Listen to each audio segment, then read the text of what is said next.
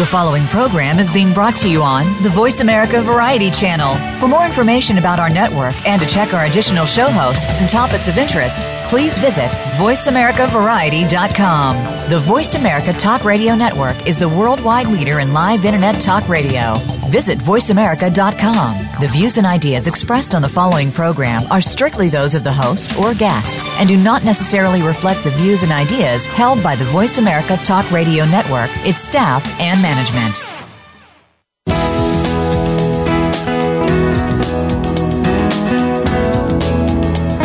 Welcome to Getting In, a college coach conversation, hosted by Elizabeth Heaton. There are so many challenges involved in the college process, including choosing the right college, planning a payment strategy, creating a high school plan, and much more. The team of experts from College Coach are here to help you find some, if not all, of the answers you need. Now, here is your host, Elizabeth Heaton. Welcome, everyone, to today's episode of Getting In a College Coach Conversation. I'm Sally Ganga, and I'll be your host today. Beth Heaton, the regular host, will return next week. Now, on to today. For our second segment, we'll be talking with Jessica Braithwaite, postdoctoral research associate at Columbia Teachers Co- College Community College Research Center, about the challenges faced by students entering community colleges. Then we'll be speaking with Lori Peltier, um, a college coach educator in, in the area of finance, about using a 529 plan to pay for college. But first, are you considering going Greek when you attend college? Or maybe, like me, you never thought it would be a good fit for you to join a fraternity or sorority. Either way, you'll find my discussion about Greek life during the first segment with Karen Spencer, a college coach educator and former member of a sorority, interesting. Welcome, Karen. Welcome, Sally. Thank you. A former member of sorority. It sounded like it was like a big thing there. The way you introduced that. well, I thought I thought I should uh, make it clear that we were going to have a point counterpoint here. Me, that's someone who didn't right. want to no, join. That's funny. I love it. Okay.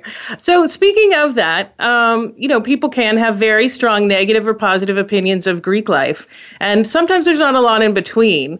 We'll unpack that shortly. But what I'd like to do is actually start with your own experience. You know, why did you decide to join a sorority and what did you see as the benefits um, once you were there? Sure. I think, um, I, you know, my brother had been in a fraternity. My sister was not, and my um, mother had wanted to be and didn't get into one. So I had kind of come to undergrad, and my father was in one and had a great experience. So I came in with kind of a very mixed view of in my own family of of you know people who had done it and loved it, people who had adamantly not wanted to do it, and somebody who had wanted to do it and didn't get into one. Um, and so I kind of had all these different experiences coming at me. I think I always knew it appealed to me. The idea appealed to me. Although um, when visiting colleges, I do remember actually. Um, visiting one school and deciding I didn't want to go there uh, for a handful of reasons, but one of which was that I think 85% of the undergraduate population was Greek. And as much as I thought I was probably going to end up Greek, I remember thinking I didn't want to have to be Greek. And that was kind of a big deal for me. So when I went to um, my alma mater, um, where it was about 40% Greek, give or take, on any given year, of, of the population, you know, it was definitely a presence on campus. It was a presence that was felt, um, but it was still not a majority of the campus. And um, so I didn't feel pressure by any means to to have to do it. Uh, but again, I was already it was kind of appealing to me as it was, um, without having you know any any outside influences. And so I decided to do it. You know, I went to a a small liberal arts college in a very small town, and um, so it wasn't I mean, in terms of a social um, opportunity, frankly, I'll be honest, that was that was the best one there was. if you wanted, you know, opportunities to do things, and not just in a social context, although definitely that was that as well, and I make no qualms about saying that was an appealing option for me. Um, but other kinds of organized activities in terms of um, there was organized community service, there was um, organized intramurals, there were organized um, you know formals and other events you know as well. And so that to me was appealing to me. Um, I like that idea of kind of having a place to go, a place to call home, you know, when you're kind of away from home. So that's I think initially um, what attracted me. Although I would say in my case it turned out to be even more beneficial than kind of what I was originally hoping for. Okay, well that's great. What um, so what were the what were the sort of additional benefits? What was the piece that surprised you about it? Um, you know, I think the leadership potential that it, it, it gave to me, um, or the leadership opportunities that it, it presented, um, some of which I don't think I even appreciated at the time, um, but actually I would say much of which beca- uh, led me to my future job, even here. Um, I, I really learned that I wanted to work in higher ed. My um, senior year of college, I became vice president of Inter Sorority Council, um, which, at least in my alma mater, really meant that I was in charge of the rush process. And um, that is a complicated process. Um, it can be sometimes a highly charged process and misunderstood process. Um, but I was actually nominated by quite a few different members of different sororities and encouraged to do this. Um, and it was just a really unbelievable experience. It was probably the most beneficial and, and frankly some of the best learning I did in college, if I'm going to be honest. And I'm sure there's academics out there, you know, having, you know, a mild stroke right now listening to me say that. But, um, you know, I really did. I think I learned more doing that than I probably did the other four years combined in terms of kind of what makes me tick and, and, and liking to be a leader and what makes a good leader. Um, as Inter-Sorority Council president, I also had to do a lot of judicial stuff. So if um, someone was written up for something, we had to address that, um, which sometimes involved my own sorority. It can involve somebody else. Um, so you had to kind of really take yourself out of it and be able to look objectively at something. Um, and running a process, even you know, as the vice president, I had to call girls who wanted to rush but whose GPA wasn't high enough and tell them that they couldn't rush. Um, mm-hmm. And that wasn't the the dean's job. That was actually my job. And so, just opportunities like that to do some things that were sometimes really fun, sometimes really tough. Um, but in order to lead an entire group, uh, an entire organization, um, I think was some of the best learning I did in college.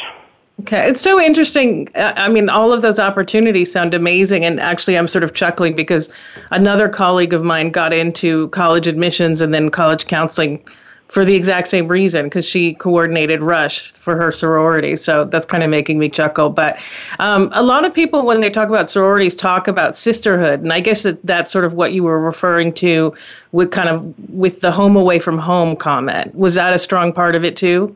Absolutely. You know, I, I think I might have mentioned this to you even, you know, and it's sisterhood in, in all kinds of ways. Um, you know, you're always got someone to go to lunch with or dinner with. You've got somebody, you kind of got a built-in intramural team. You want to go play, you know, sign up for the soccer intramurals and you need 10 people, you could probably find 10 real quick.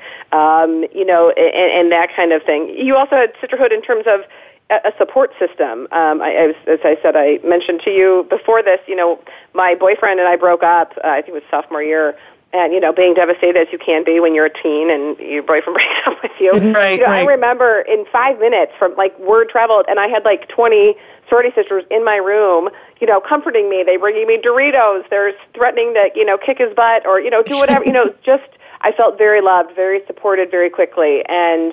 Um, and of course, you know, to what you know, a counterpoint would be that is not that that couldn't have existed within that that framework. Of course, it could have, um, but I just think it was kind of an instantly built-in thing. Um, and and I, you know, again, that's kind of a silly example, but in some regards, it's kind of reflective of the whole, right? You always have somebody there for you, um, or at least I did in my experience. Um, mm-hmm. um, really, really had that sisterhood. And I actually don't think that's a silly example because all kinds of things can derail students when they're in college.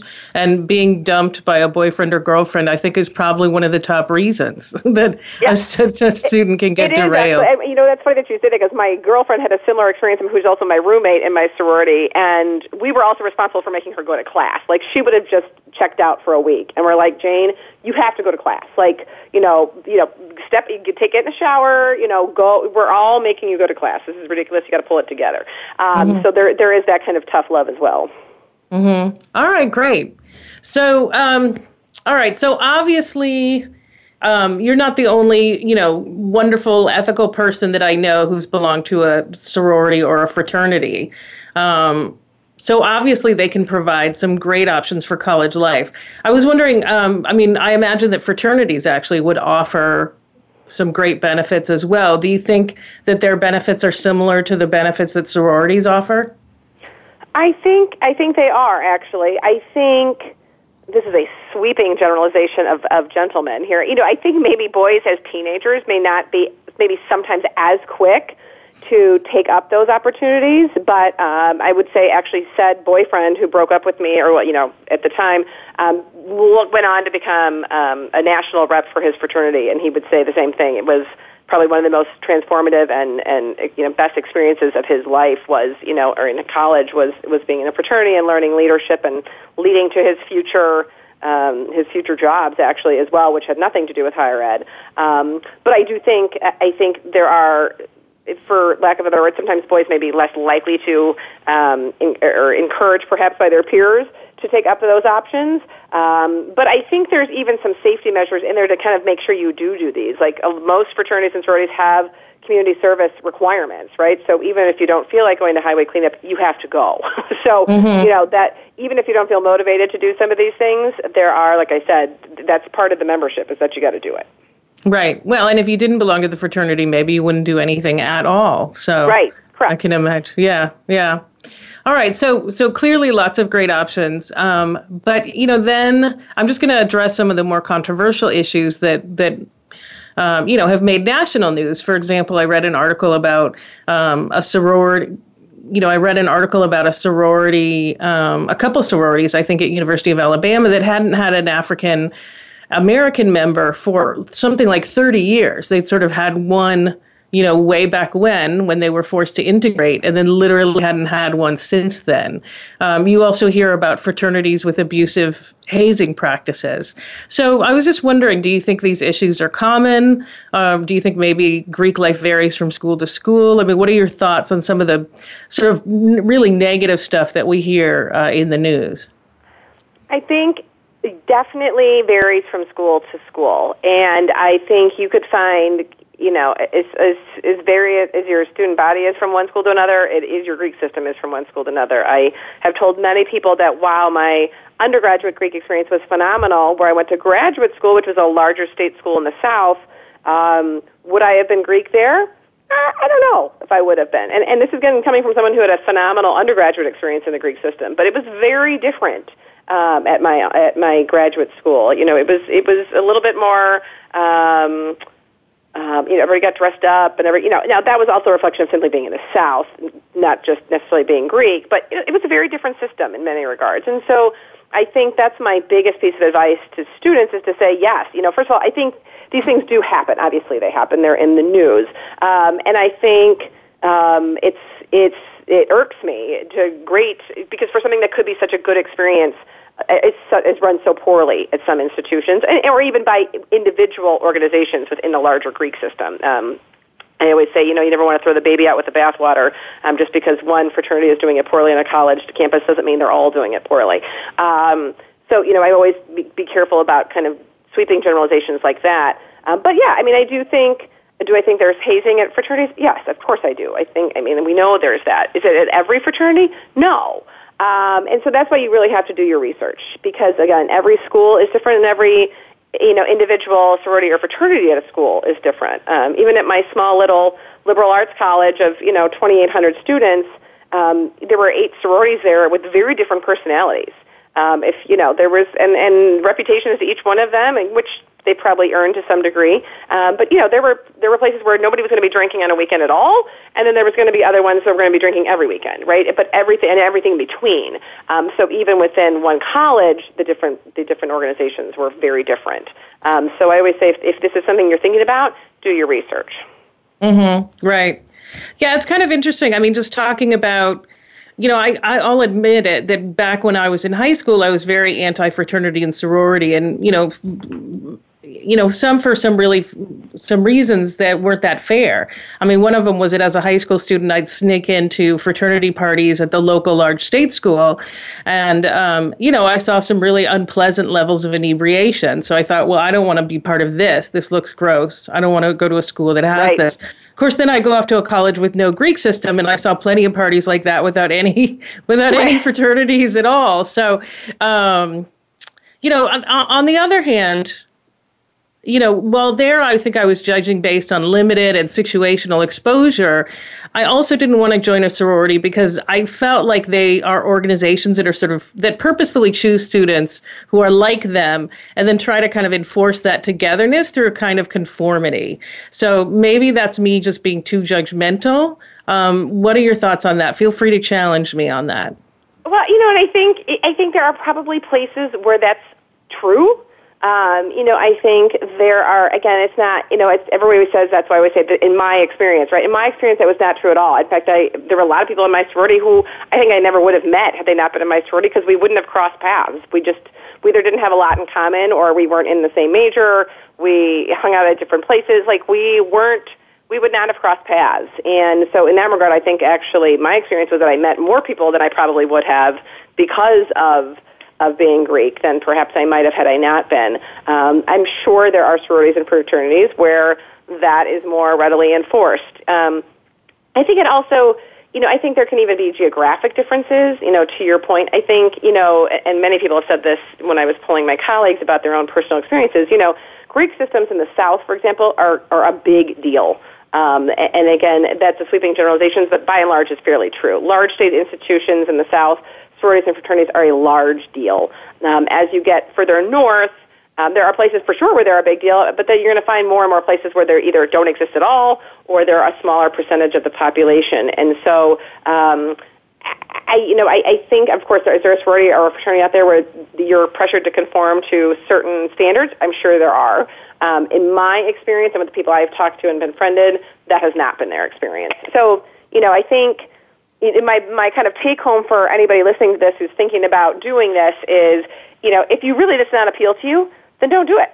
Uh, if it appeals to you, then you should, you know, rush and try it. And if you're not sure, you know, that's kind of what the rush process is for, is to see not only, you know, I think people think, oh, well, I got to go pick a sorority fraternity, but the rush process is also to decide if you even like this idea, right? And, and you may find you do, you may find you don't, but that's what rush is for, and that's the beautiful part of rush. You don't like it, you don't ever have to do this. Um, you like it, you can go forward and do it. Um, and so that would be my best piece of, kind of take-home advice for a, a student who's kind of on the fence, is to try it and see if you like it. So that's an important note. I mean, I always thought of Rush as something that you did if you were definitely planning on joining and you were just picking which one. But you're, the point that you're making is Rush can help you decide if you even want to join a Greek organization at all. Exactly. My husband did that. My husband Rush with his best friend, who's still his best friend, they both tried it out and both decided and went through the whole thing too, and then decided, you know what, this is nice, but this is not really our scene, and we feel like we can you know, have just as good of experience on our undergrad or, you know, whatever we want to do without being part of this organization. And they didn't do it. And they, but they were still tell you they were happy they did it because it was very clarifying for them. Mm-hmm. So we only have one minute left, but um, one thing that I wanted to just follow up on is you mentioned that there was a college that you looked at that had an 85% Greek population, and you decided against that towards a college that had about 40%. And that seems like really sage advice to me. Look for colleges where you have a choice. Can you kind of follow up on that? Yeah, I mean, I think if, if I had been there, would that have been fine? It probably would have been. I just didn't like the idea of having to do that. Um, I think if you're 100% sure on the idea and that doesn't bother you, then then it wouldn't bother you. It's like picking a college that only has engineering. You better be sure you want to be an engineer, or we're gonna, we're gonna have a problem. Um, mm-hmm. So I think you know, looking at your options and seeing if you know the vibe of this place and the percentage of the Greek system is in line with what it is you'd like your undergraduate experience to look like, um, and if not um, for either, and either way, maybe there's no Greek system and you want one, or there's too much of a Greek system and you're not sure about it. You know, that's why you have to visit colleges and, and really kind of assess the extracurricular situation to see if it matches with what you're hoping for in your mm-hmm. four years there. Mm-hmm. Absolutely. All right. Well, thanks so much, Karen. I really appreciate this discussion today. Thanks, Allie. All right, everyone, we're going to take a short break, but when we get back, we'll be talking to Jessica Braithwaite, Community College Research Center Associate, about challenges faced by students entering community college.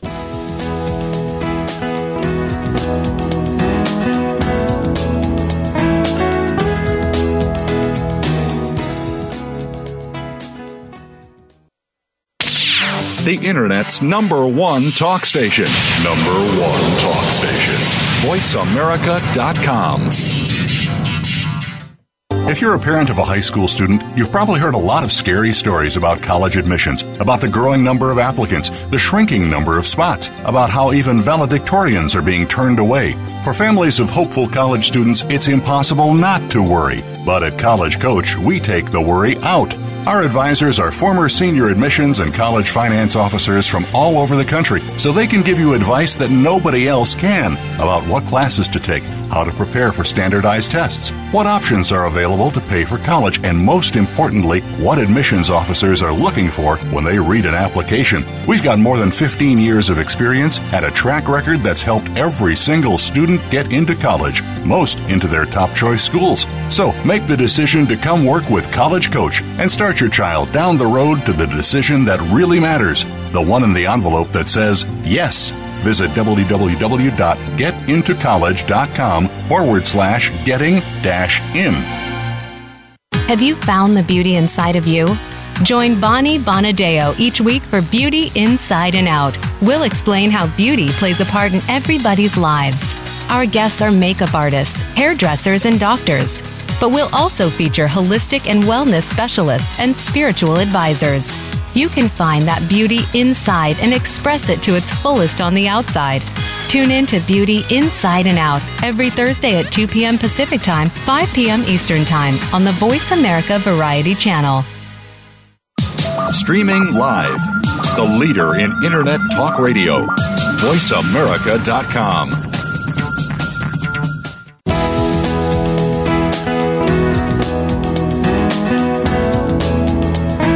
You are listening to Getting In, a college coach conversation.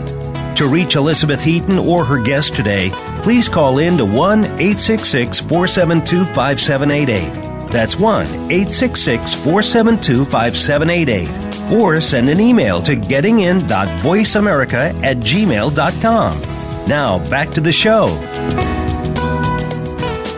Welcome back, everyone. As I mentioned before our break, for this segment, we'll be talking with Jessica Braithwaite of Columbia Teachers College.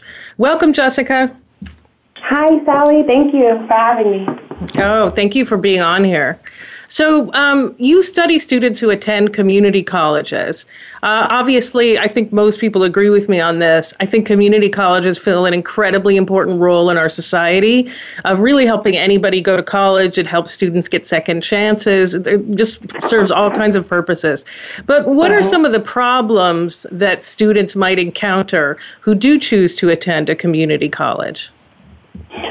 So, community colleges community college students are going to face all the same problems as four-year college students in terms of, you know, mastering the curriculum and getting to graduation. But community college students are more likely to be low income, first generation, non-traditional age, and minority. And these subgroups tend to be less well prepared than their peers. Um, community colleges accept all students regardless of skill level. So the population is going to be a little bit different at a community college. Okay, so and so what? Given that they are less well prepared, um, what are some of the things that community colleges do to to handle that? So, along with um, being less well prepared, community colleges are community college students are more likely to place into developmental courses, um, which are courses that are non-credit bearing, which are designed to get you ready for college level classes. So colleges are trying, a lot of community colleges now are struggling to figure out how to either help students avoid these classes or get them through these classes more quickly. Okay, so how common is it? Like, do you do you have a sense of what percentage or roughly what you know? Yeah, roughly what percentage of students who go to community college might be placed into at least one developmental or remedial course or more? More than two thirds of community college students take one or more remedial course remedial courses in their six um, within their time at the community college.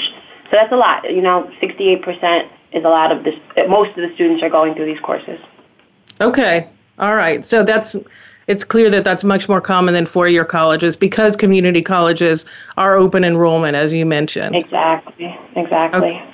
Okay. So, how do community colleges decide who is placed into remedial courses? Most most two-year institutions use assessment tests to determine how students get in, and that can be whether students. Uh, most community colleges use assessment tests to determine whether students are college ready. That can be the Accuplacer or the Compass. Some of these national tests that we've heard of. Um, the Compass is being phased out, though. Um, so stu- schools are moving towards multiple measures of placement. So rather than one single exam that determines whether you're college ready, now they're using a combination of your SAT score or ACT score, your GPA, um, Regents scores if you're in New York, things like that to give a more holistic sense of a student's skill level. Um, and multiple measures and tests are the most common ways. Okay, so it sounds like in the past, just almost everybody had to take a placement test, um, but now they'll they'll look at your transcript as well holistically, or am I misunderstanding that? No, that's correct in some states. Not all states are implementing multiple measures at this point. Most states, I think, at this point are still using placement exams as the most common form of placement, but a lot of these tests have been found to be inaccurate or not really predictive of students' actual skill level. So there's a shift happening right now towards these multiple measures of placement. And yes, transcripts are part of that. Okay, so that's kind of interesting too, because that's more, it sort of more closely mirrors what you see at a four-year college, you know, at a certain level of selectivity. So that's that's kind of an interesting movement. Um, true, true. Okay, so what is the downside? I mean, you know, on the face of it, I mean, obviously it's not fair if a student is placed into a remedial course because of a test that's flawed. But, you know, in general, what's the downside of, of so many students having to take these remedial courses? I mean, on the face of it, it seems like they help students. So they do help students get to their college level courses. However, when students get to college, they're all pumped thinking, you know, like, I'm a college student and they may get placed into multiple semesters of developmental coursework. These courses cost full, like they cost like a regular credit bearing course, and they students can get discouraged along this pathway. You know, you've been in college now for two semesters perhaps, and you still don't have any credits accrued, and you've spent a ton of money, and it's more likely that students placed into developmental education are going to drop out there's after each of those courses that they have to take, we've found in our research that students tend to drop out along that pathway. So these sequences have a lot of exit points. Okay. And, um, I- that's one of the downsides that students just become discouraged while they're taking these courses that don't, you know, have any real value for them. Okay. Well, and I imagine that that you know paying money for something that ideally they would have completed in high school for free really does have to be pretty discouraging.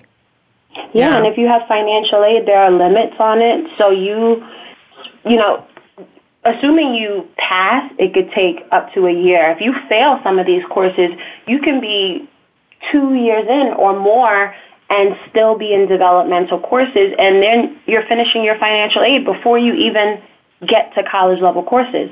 That can happen. Mm-hmm. Mm-hmm. Wow.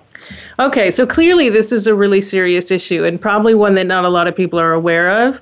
Um, I certainly wasn't aware of, of, of you know what a big deal it was until I talked to you. So what are some solutions? You know, what are colleges doing to help students graduate from community college?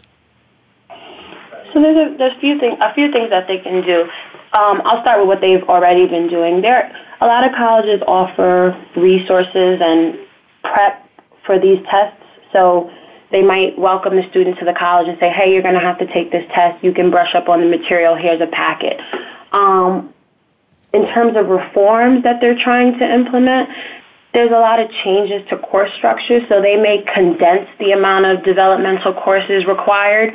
They could redesign it so that you only take what you need, meaning, you know, say you understand everything except for fractions. They can put you into a fractions course as opposed to making you take an entire sequence of math that you may not need. Um, there's also mainstreaming, which is also called the coreq model, co-requisite model, meaning say that you just fail the English exam and you, you score high, but you just don't score high enough for college English. They might put you into a college English course with an additional supplementary course, like a lab or a recitation as we know it, so that you are getting that college credit, but you also get a little extra support since you didn't quite make it into college English. Mm-hmm. Um, so, and go ahead. No, no, no. Well, I was just it was just interesting to me because that sounds pretty similar to the kind of supports that a student with a learning disability might have in high school, you know, like just a little extra, you know, maybe like a preparation period or something like that, but then otherwise they can really do the same coursework as everyone else. Right. Right. Yeah. it, it is similar. You know, you're just slightly underprepared. And right. we just want to give you that bump to get you over the over the class. Right. And then once you've gotten that bump, you can just you don't you won't need the extra assistance anymore ideally. Right. Right. Right. You know, right. the pass rates of those students from developmental education are similar to those who go directly to college level classes. Like once they're in the class, they tend to do equally well. Okay, so that's really important. So so the students who even if they start out in these remedial courses, once they get into the regular coursework, they do tend to do well. Or are you saying that even when they're placed directly into, when they're mainstreamed immediately, they tend to be able to keep up? Both. Or is it um, both? Students who go through their developmental sequence and end up in college have similar pass rates to the students who went directly to the college level courses. And those mainstream students have similar outcomes. Mm-hmm. Okay. So there's, right. there's, three different pathways. I'm not sure if I made that clear. You can, in these new type of models, you can either go through a course sequence or you can be mainstreamed, which means you take the course with the add-on, or you can just go straight to college. But once they're all in the same class, all of those students do similarly well. Okay, all right. Now I get it. Thank you. Thank you for explaining that again. Yeah. And when we were talking earlier in preparation for this call, you mentioned that different states were trying different things. What are mm-hmm. what are mm-hmm. some good example of, of successes that different states have had? Um, I can speak from some of the work that we're doing here. Um, and I can't necessarily speak about success, but I can tell you what people are doing and what's sure. popular. Um, I know in North Carolina they're implementing the multiple measures um, they are also using a customized diagnostic exam. In Virginia, they're doing a modularized structure. So they they identified the issue that you know students are staying in these classes and getting stuck. So they condensed the course structure such that even if you place into the lowest level of math and English skills, meaning like you have you know the lowest proficiency, you should be able to complete all your classes in one year. So at most, you will get out of your developmental sequence in one year and be on to your college level courses. Um, there's also in New York, there's a similar uh, there's a program called CUNY Start. So students that do not uh, test and are not proficient for college get to delay their enrollment and take a one semester intensive program that is designed to prepare them for the exam. Oh, okay, so it's kind of like continuing in high school for an extra semester almost. Yeah, you know, you don't, you're not paying tuition. You, it's seventy five dollars, and students are in in class for hours. I've sat through these classes, um, and it's really intensive, and, and it's supposed to give you that foundation that enables you to go on to college. And they have, you know, a pretty good success rate in terms of the students that graduate from that program are actually getting onto their college level classes. Mm-hmm. So there's a lot of different ways you can either address the problem, you know, before they get to developmental classes and skip developmental classes through a program like CUNY Start, or you can change the developmental course structure in a way that helps them finish faster. Mhm. All right, great. So um, it's really good to hear that people are being innovative in addressing this issue. Um, what can, like, assuming though you're in a state that doesn't have any of these special programs, what can mm-hmm. high school students do to avoid being placed in remedial courses? You know, what should they be doing in high school um, to start out with, and then when they go to community college? It's um, in high school. I think it's an awareness issue students have to be made aware that the, the curriculum that they're encountering, the pre-algebra, the algebra, this is not the last time you're going to see this. It's going to be important when you get to college to determine what courses you're placed into, and there are real consequences of not passing that test. It's a shame to take an algebra class in high school, get a decent grade, pass, and then get to college and have to pay for the same material. And our research here at CCRC shows that it's not always that they don't know the work. A lot of students just don't prepare for the test. They don't take it seriously. They don't know what the costs is. They don't know what the consequences are. So it's a, it's about awareness, I think, letting students know this this material is important and it's going to be important for your college outcomes. Mm-hmm. So ideally, and parents. Oh, sorry. Go ahead. I was going to say, um, it's also it's not just the students that have to. It's not just the high school students that have to do something to avoid this. It's also the high school. You have to make sure the high schools need to be in conversation with the state systems and the colleges to make sure that the curriculum that they're offering matches that of the college and that their proficiency exams and, and the way that they deem students college ready actually matches how the college will measure college readiness. Mm-hmm. There needs mm-hmm. to be alignment on that front also.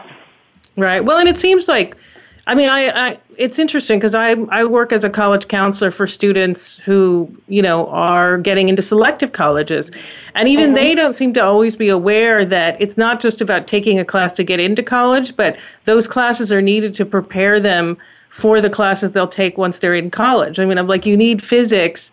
If you're going to be pre med, you need physics in high school because that'll prepare you for when you take physics in college. And they're like, oh, you know, right, right. That that type of awareness is critical and it, it sounds simple but it really is important. Like i know myself in high school i wanted to get out early. I skipped physics. I said ah you know if it's not required right. for my degree. Let's skip it. But i didn't know at the time like well i might need this down the line. I think that having those conversations is really important because I, I don't think most high schoolers are thinking four or five years down the line right right exactly yeah, and and that desire to get out early is a common one that I run into too. They're like, "Yeah, but I can work," and I'm like, "Yeah, but your primary job right now is to be a student." So right, um, don't don't pay for it at the college level at you know thousands of dollars per credit. Do it now right. for free. Yeah, yeah. I had a I had a discussion actually with um, with a father the other day where I told him that exact thing. I said, if your daughter gets out early now, you're just going to be paying for her to learn the same material once she gets to college. And he was oh, like, yeah. That's good to know. I said, So that money she earns isn't really going to be an earning. It's actually going to be a loss given that she's working Absolutely. for minimum wage. So, Absolutely. Yeah. Absolutely. Yeah. So, who are the students then? Oh, sorry, go ahead. No, no, no, no, no, go ahead. Okay, so we we have about um, one minute left, but just quickly, who are some of the students who are successful in transferring to a four year college? It sounds like they have they have really taken their work in high school seriously, but also made sure to prepare for these placement tests. Um, anything else? Um, the students that are successful for transferring, we don't know a whole lot. We've just done some work on transfer. Um, on transfers, we don't know a whole lot about what type of student is most successful, but what we do know is that low income students are less likely, they're having a harder time transferring. But what's it's not necessarily about the student, it's also about where they transfer. We see that students that transfer to highly selective institutions are more likely to graduate, but that's a very small population of students. Mm-hmm. What we do see also is that students who transfer to four-year public institutions are more likely to graduate compared to those who transfer to four-year for-profit, I mean, yeah, four-year for-profit colleges. So it's also like thinking about if, if you have a chance when you get out of when you're at the community college if you can choose where you want to transfer your best bet would be to apply for a highly selective college to aim high because your chances of graduation are higher at that institution mhm I think that's great advice and I think that's that's advice that statistically a lot of students don't you know it seems like they don't want to apply to a college that they don't know anyone is gone who's if they don't know anyone who's gone there already, which is really understandable. But then that means that there's a community of people that essentially aren't applying to these highly selective schools. Um, yeah, and they they may have been able to get in. There's the whole undermatching phenomenon now. Like there's a lot of students who could get into top tier colleges but don't apply for whatever reason. But it's it's well known that these highly selective colleges get students out They mm-hmm. have the highest graduation rates, and granted, they start with a more skilled population, but they get them out. So if you have your pick, aim high. Right, right. Aim high. You can always have a safety in mind, but aim high as well. Right. Yeah. Right. Yeah. All right, listen, thank you so much, Jessica. This has been great. Just a new perspective on things I didn't know that much about. So I really appreciate it. Thanks so much, Lisa. Okay. I mean, sorry, Sally. That's okay. All right, everyone, we're going to take a short break, but when we get back, Lori Peltier will be talking about how to use a 529 plan to pay for college.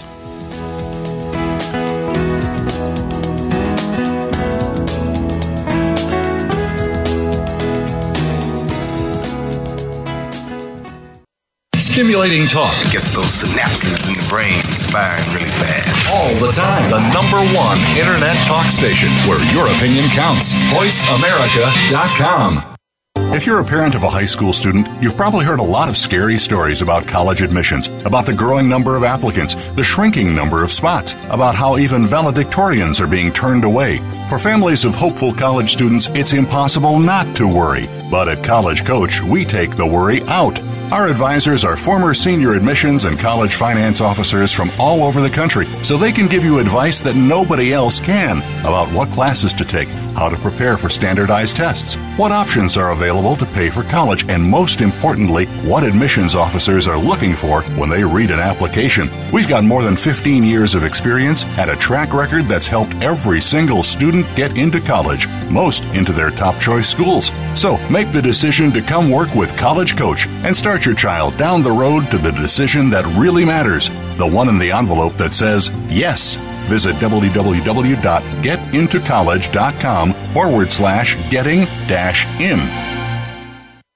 Streaming live, the leader in Internet Talk Radio, voiceamerica.com.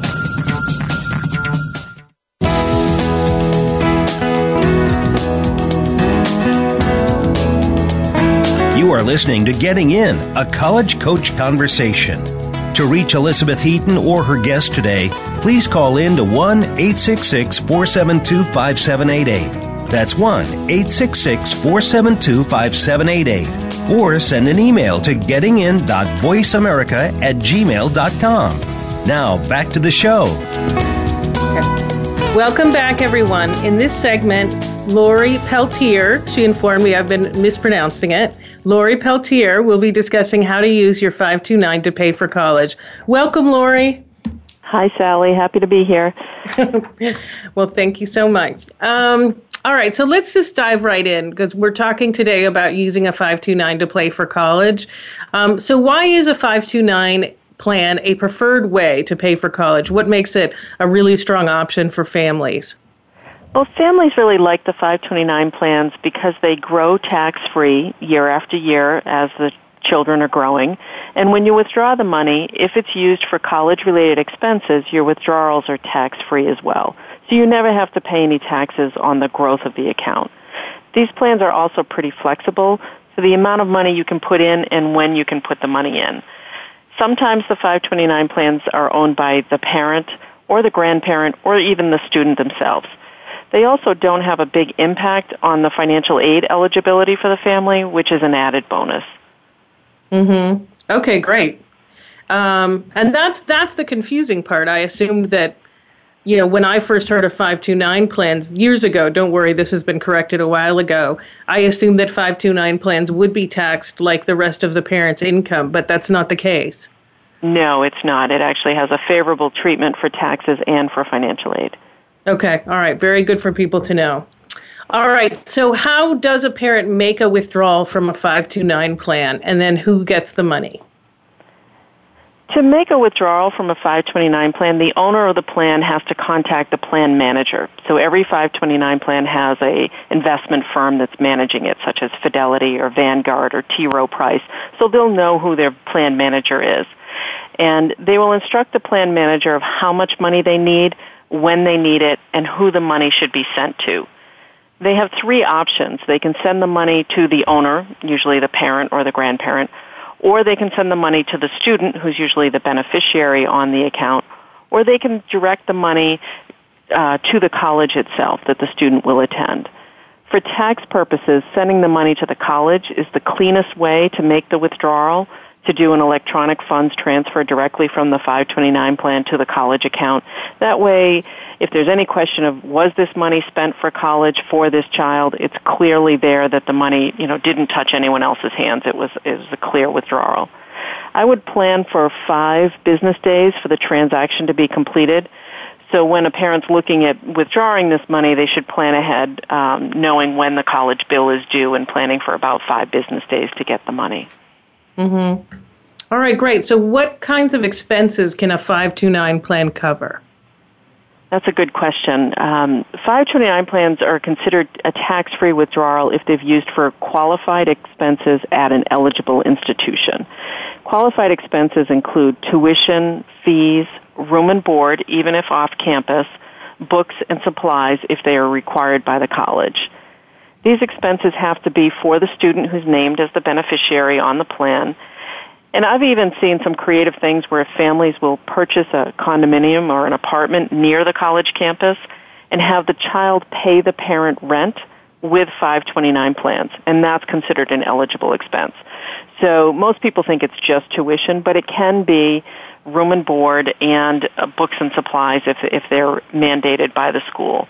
And then make sure that the family keeps copies of the receipts for the related expenses and the withdrawals that go along in case the IRS ever comes back and says, hey, you know, why did you withdraw this $10,000? We don't see where you used it. So you'd want to match up your uh, expense receipts with your withdrawals and make sure that they're for the same tax year. So if you have a bill for tuition for 2016, you'd probably want to make your withdrawal during 2016 rather than 2017 so that it matches up with the tax year. And when I went through the list of expenses, notice I didn't mention transportation or student loans. So that's a question we get all the time. You know, can I buy a car if I'm going to commute to campus? Unfortunately, no. You can't use a 529 plan for transportation expenses and you can't use it after the fact to pay off any student loans that you've borrowed. Those are not considered tax-free withdrawals. The other portion of the equation is that it has to be an eligible institution. Um, eligible institutions are colleges or universities that are approved by the U.S. Department of uh, Education, so they're accredited. And most colleges in the U.S. are pretty much any education after high school. It could be trade or technical school, you know, hairdressing school. Um, it can be community college or state university. It can be for a bachelor's degree, a master's degree, even law school, medical school. And there are even colleges outside the U.S. that are eligible. If a school accepts federal student loans from the U.S., it's an eligible school for a tax-free 529 plan withdrawal. So there's a lot of uses for this money. Mm-hmm. I imagine they get some pretty creative submissions for the students who are looking at beauty salon school, for example. like then, right. you know, just getting your hair done would that qualify? I, I don't know. Yeah, yeah, maybe hairspray. Yeah, maybe. Yeah, yeah, you know, the scissors, those sorts of things. So, all right. Um, so, should students spread the money out or should they use it all at once? That's a popular question we get here at College Coach. Families have done a good job saving, and now it comes time to do I leave it in there longer? Do I wait until sophomore year or senior year? Uh, should I use it all up at once in the first semester? Um, you know, it's, it's a tough one. It, the answer really depends on what the family's plans are for paying a balance of the bill. If you have to borrow loans to pay the college bill, it is kind of crazy to leave the 529 plan money sitting there in the account. Most 529 plans don't earn a high rate of return when the student is college age. Most plans shift the funds into conservative, low yielding accounts to remove the risk of losing money right at the time when you need to spend it.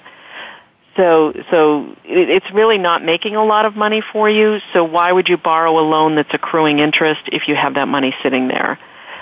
Another reason to use the money up front is that you don't know how long your child will be in college. You're hoping they're going to go to, you know, four-year bachelor's degree and graduate, but they may come home after the first semester and say college isn't for them. And then you didn't use your 529 plan when you could have. With that said, it may be wise for some people um, to pay a portion of their tuition bill with cash or a loan. so that they can qualify for an educational tax credit on their federal tax return. Some families, if their income falls below the cutoffs, will qualify for a tax credit when they pay tuition. If 100% of the tuition is paid for with their tax advantage 529 plan, they can't double dip and take that other tax credit as well. So it gets a little complicated. You might want to talk to a tax accountant and try to figure out um, make sure that you're not using 100% of your tuition paid with a 529 plan so that you can still qualify for the federal tax credit. Um, the maximum that you would have to pay in tuition to get the maximum credit is $4,000. So if you, you know, kept some of the 529 plan out of the mix and paid some of it out of pocket up to 4000 you'd get the maximum tax credit if you qualified. If the 529 plan is owned by the grandparent, or someone outside the immediate family and the student qualifies for financial aid, they might want to wait until junior or senior year of college to use their 529 funds because the payments towards your college bill from outside family members is considered untaxed income to the student and it can have a negative impact on your financial aid eligibility. So, you know, it, it varies uh, from family to family of when they should use their 529 plan money. Most people use a lot of it up front in the early years, um, but they might want to keep some of it out to qualify for the tax credit, and then it depends on who's owning the account because it's really um, could impact the student's financial aid eligibility if it's coming from a grandparent or an aunt or an uncle. Mm-hmm.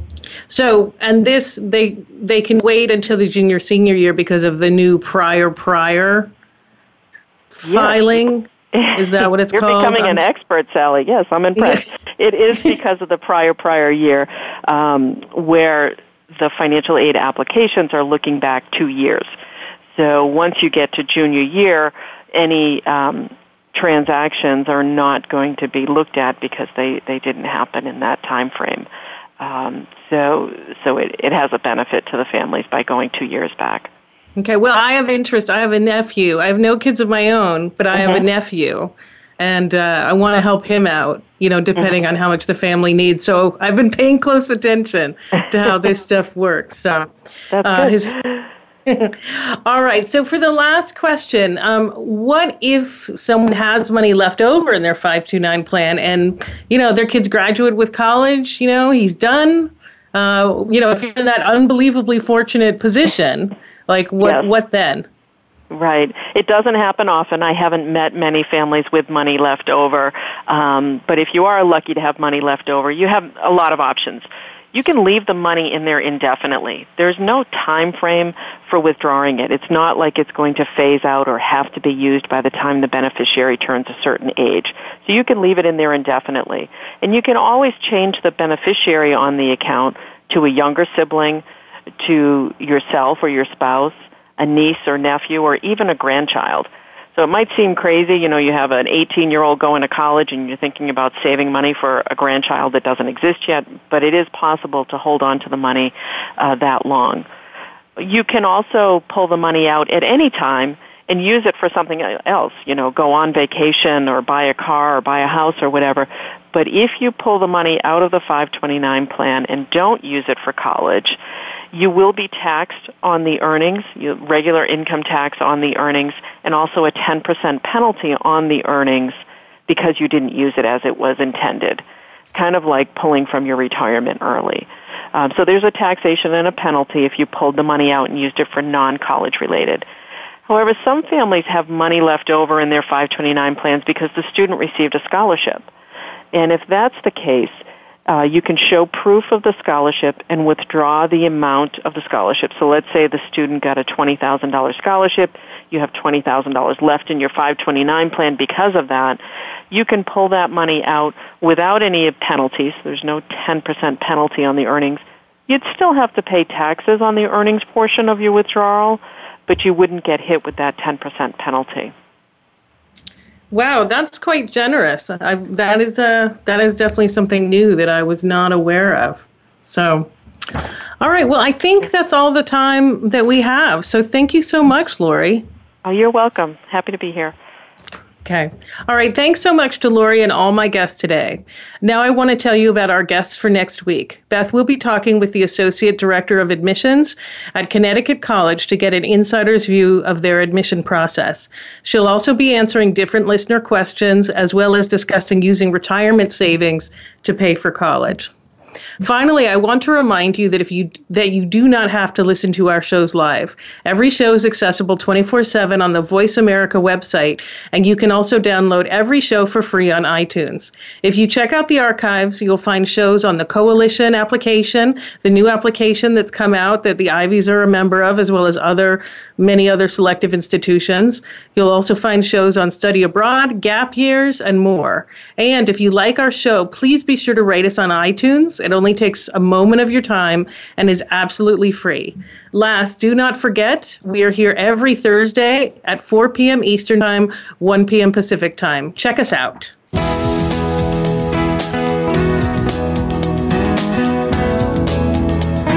Thank you for tuning in to Getting In, a college coach conversation, hosted by Elizabeth Heaton. Please join us again next Thursday at 1 p.m. Pacific Time, 4 p.m. Eastern Time on the Voice America Variety Channel. Have a good week.